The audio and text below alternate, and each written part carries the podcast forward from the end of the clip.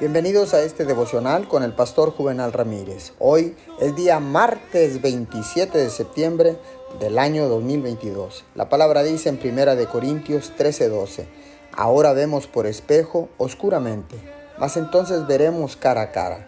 Ahora conozco en parte, pero entonces conoceré como fui conocido. Déjeme compartirle un testimonio de un joven que estaba académicamente en un nivel muy alto Tenía el sueño de llegar a ser un ingeniero.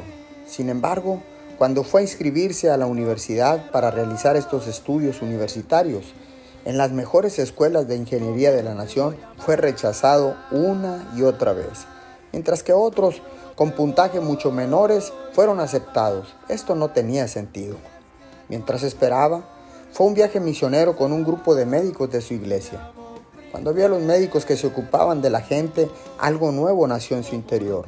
Pensó, no quiero ser ingeniero, esto es lo que quiero hacer con mi vida. Después de su regreso a casa, se inscribió en la universidad, en la carrera de medicina y fue aceptado inmediatamente.